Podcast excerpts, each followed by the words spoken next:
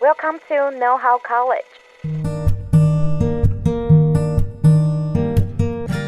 大学问，大学生的大哉问。欢迎回来，大学问，大学生的大哉问。我是主持人艾瑞克。你有没有体会过没有钱万万不能的这一个感受呢？每次啊月初拿到零用钱或者是薪水的时候，总是出手阔绰，潮牌啊什么高级美食啊都给它花下去，但到月底呢却斤斤计较，舍不得把中暑加大。所以好好理财啊，是我们可以越早培养的观念越好，在维持生活品质的同时呢，还能将有限的金钱发挥到最大的效益，这是我想理财的定义吧。在维持生活品质的同时呢，还可以将有限的金钱发挥到最大效益。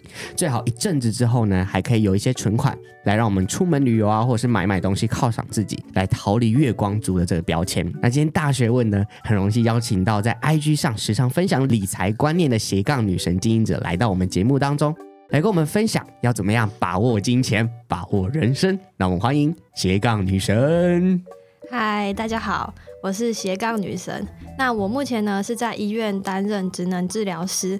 那简单来说呢，就是当你在医院遇到我是没有好处的，对，就是都要做一些治疗就对了，对是吗？那因为你刚刚提到嘛，你叫做斜杠女神，那肯定呢，你一定斜杠了超级多事情吧？那我很想知道，为什么你要把自己叫做斜杠女神？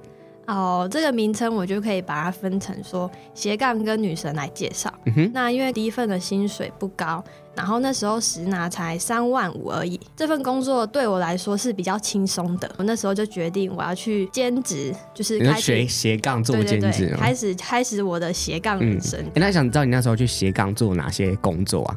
一开始我是假日先去早餐店打工。嗯。这份打工呢，是从之前我还没开始找工作就已经有在持续做的事情哦。对，还有别的工作吗？还有另外一个、就是，还有，对，还有一个就是那时候是因为我觉得我的工作上面未来的发展有点被局限住，嗯、所以我就去看网络上有没有一些额外可以兼职做的事情。然后那时就刚好找到了诊所，嗯，对，然后是晚上的时间，然后一周只要去一次，嗯，对。所以当时候就是连同本业的话，我就是加了额外就加了两份工作这样。哇，所以就是难怪真是斜杠女生哎。对，那时候就是因为这样子才开启了斜杠的这个名称。嗯，因为刚刚斜杠女生你说，哎、欸，你在有正职的工作下打了那么多份工，那想知道你当时候是一个怎么样的情形？大家都会想说，哎、欸，那我都有本业啊，那我还有办法去打工吗？我觉得要看个人的状况。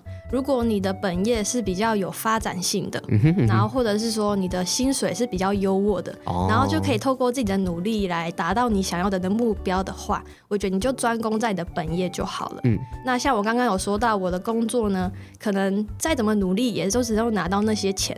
所以我就想说，我可以尝试其他额外的事情来增加我的收入，或许有可能那件事情就会变成我未来的工作，也不一定。嗯，我觉得你做的很棒啊，就是我总不可能我今天早上八点，然后要上到晚上八点的班，然后晚上还去兼职，然后假日也要去兼职，哇，太累了吧？对，对，所以还是要依据自己的体力，然后还有自身的情况去做最好的打算。嗯那刚刚斜杠女生有提到嘛，就是你在经营这个理财的 IG 一阵子了嘛，那很想请你用一句话或者是一个理由来说服现在在听的听众们，他们还没有理财观念的人，为什么大家一定要去做理财的一件事情呢？我觉得理财最重要就是你要知道，你存下这些钱你要做什么事情，它会成为你开始记账的一个动力。后续你在做自己的个人规划的时候，也会比较有一个目标。理财这件事情是可以找一个原因，你为什么想要存下这些钱？你存下这些钱是要做什么？可能像有些人就会规划买房啊、买车啊，或者是说有些人想要开始存到第一桶金。嗯，就你有动力 push 自己的时候，你才会真正去想要做这件事情。对，OK，那我觉得大家要做的第一件事情，应该去想想。哎，你要拿这笔钱去做什么？那我们今天就想问，到底要怎么样好好理财了？首先，理财这件事情一定会有所谓的薪水嘛，就是今天有钱进来了，你才需要去理它嘛。那今天一个社会新鲜人拿到第一份薪水，或者是他每个月拿到这个薪赏的时候呢，要怎么样分配才会比较合理，或者是才有办法达到我们所谓的好好理财的这个概念？那我会保守抓月薪五万。然后会比分成说固定开销以及变动开销。那这边的占比差不多就是十二趴跟六趴。那剩下来的钱差不多八十趴，就是我会拿去做投资股票，或者是说存下备用金的部分。固定开销的话，就是我差不多会分成像孝亲费啊、学贷，或者是说保险等。那变动开销的话，就是会随着每月的变化而有所增加或减少，像是说娱乐费、日常生活用品的费用，或者是说伙食费等。我觉得有抓到一个很重要一个点，就是我们今天要把这些钱去分类。就哪些钱是我们今天不可以动的？就比如说刚刚提到的紧急预备金，那还有哪些钱是哎是固定要开销？我都先把它抓抓抓抓出来。那剩下这些钱，我可能还要把它拿去存。那存钱，我可能又要固定的去抓一笔的数字，然后把它放到存款当中。那我觉得剩下才是我们真的可以花的钱。对，没错。嗯，想问说啊，在听的大学生们，他们可能没有薪水，但是他们有固定家人给的生活费啊，或者是他们去打工的一些生活费。那想知道这些生活费对你来说，你大学的时候是怎么样去分配你的生活费？我可能会先看当月，或者是说之后有没有需要一笔比较大的费用支出，像是说可能要买高单价的商品，或者是说规划跟朋友去出去旅游。那如果有这样的情况，我就会先把我的生活费抓出一千到一千五，然后放到户头当中。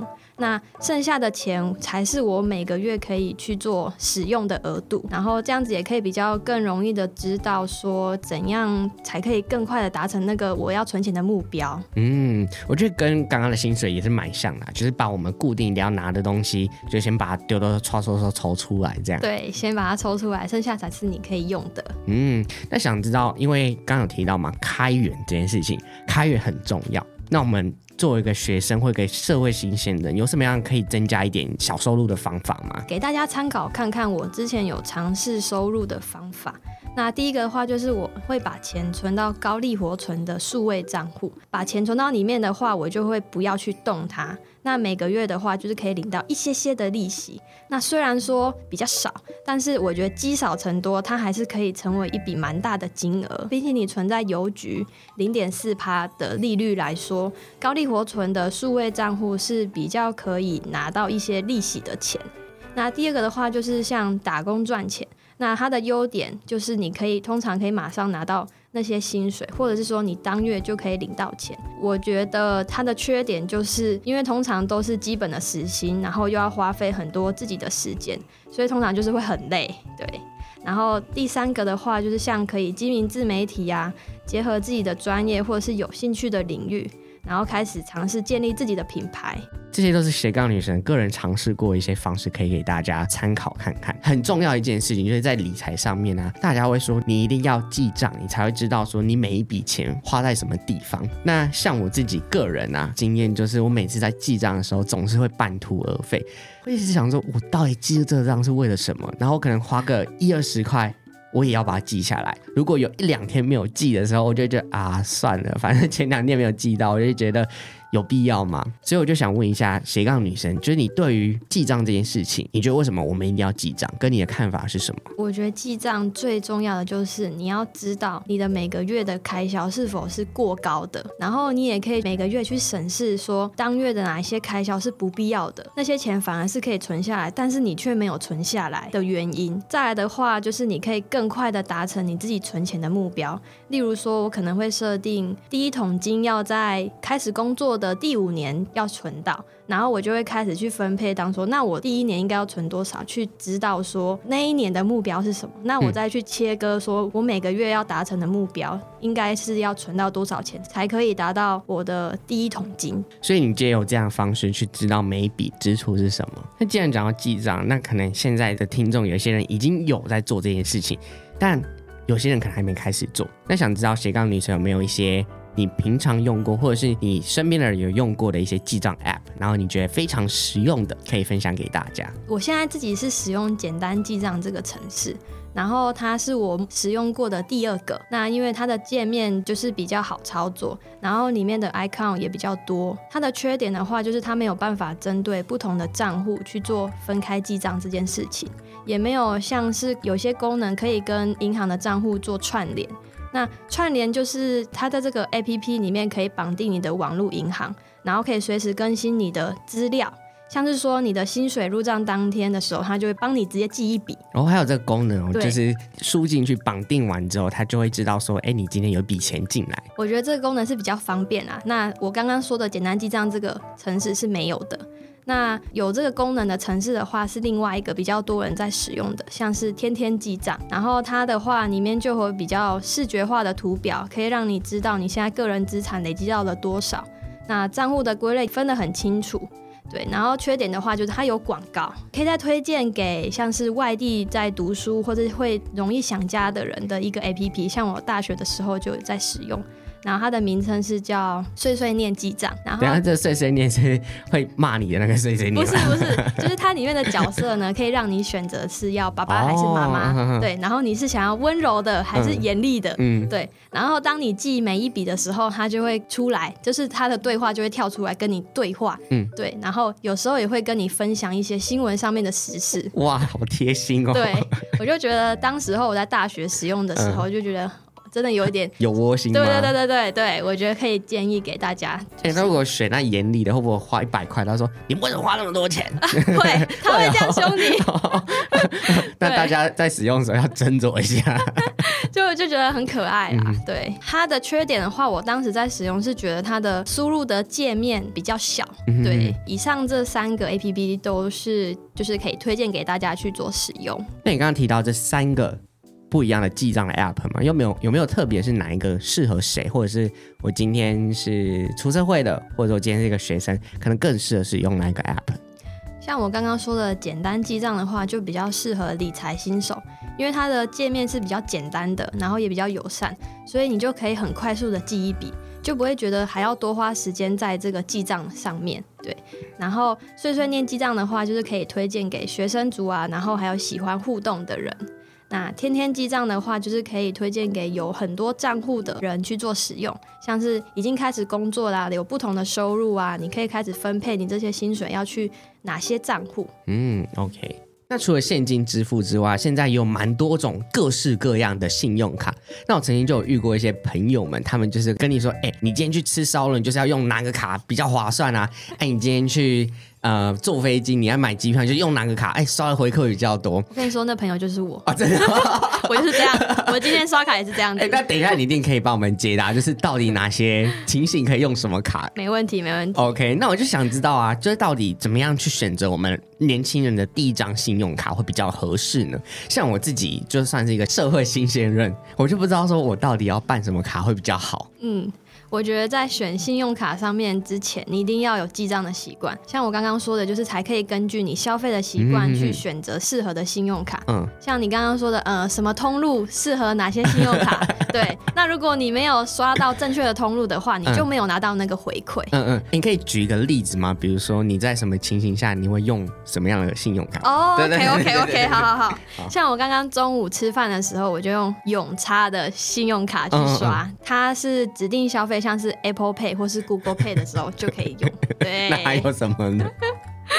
那还有国差的信用卡也是不错，嗯、因为它的通路很多。嗯，对，重点是很多信用卡的规则要看清楚。嗯，像刚刚我说的那个国差的信用卡，就是它的消费通路会去分很多项，所以你要去选择你正确的通路再去刷，才可以拿到相对的回馈。我觉得在选择信用卡上面的话，一定要先去了解那张信用卡上面的规则，然后还有它的优惠。再来要注意的话，我觉得是比较多人会去忘记的，或者是说你可以去参考的，像是它的优惠方案。它的时间是不是够长？如果说它的优惠方案只到年底，然后你现在九月初申办了，那有可能它之后就会再改方案，所以你可以看你申办信用卡的时间是不是可以拿到比较好的优惠。那我自己个人推荐无脑刷的信用卡，就像我刚刚呃有说到，就是永丰的 Support 卡。它的国内消费一般的回馈是两趴，它是用点数来做回馈的。然后另外的话，联邦的集贺卡也是不错，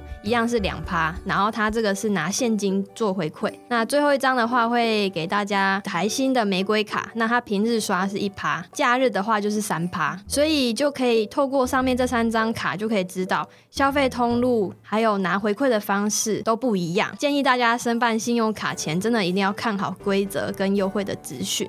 嗯，因为像我自己现在有在使用的中华邮政的那个 Visa 卡，就是我今天有多少钱，我就花多少。那想知道，哎，这样这样的卡跟刚刚所谓的信用卡，它们之间有什么样的区别吗？呃，像你刚刚说的中华邮政那张金融卡。就是它是属于签账卡，那像我刚刚建议大家的无脑刷那些都是信用卡，这两个最大的差别就是在于说，签账卡的话，就是当你户头里面有钱，你才可以去刷，那刷卡当下就会直接扣款。然后它的优点的话，就是可以比较方便的了解自己的现金流跟存款。缺点的话，它对于盗刷的防范是没有保障的。哦，是哦。对，如果你的信用卡被盗刷的话。嗯就是你在挂之前的二十四小时都会有银行去承担那个部分，然后签账卡是没有这个功能的。嗯、呃，信用卡跟签账卡都有好有坏，就是看你怎么样去做使用。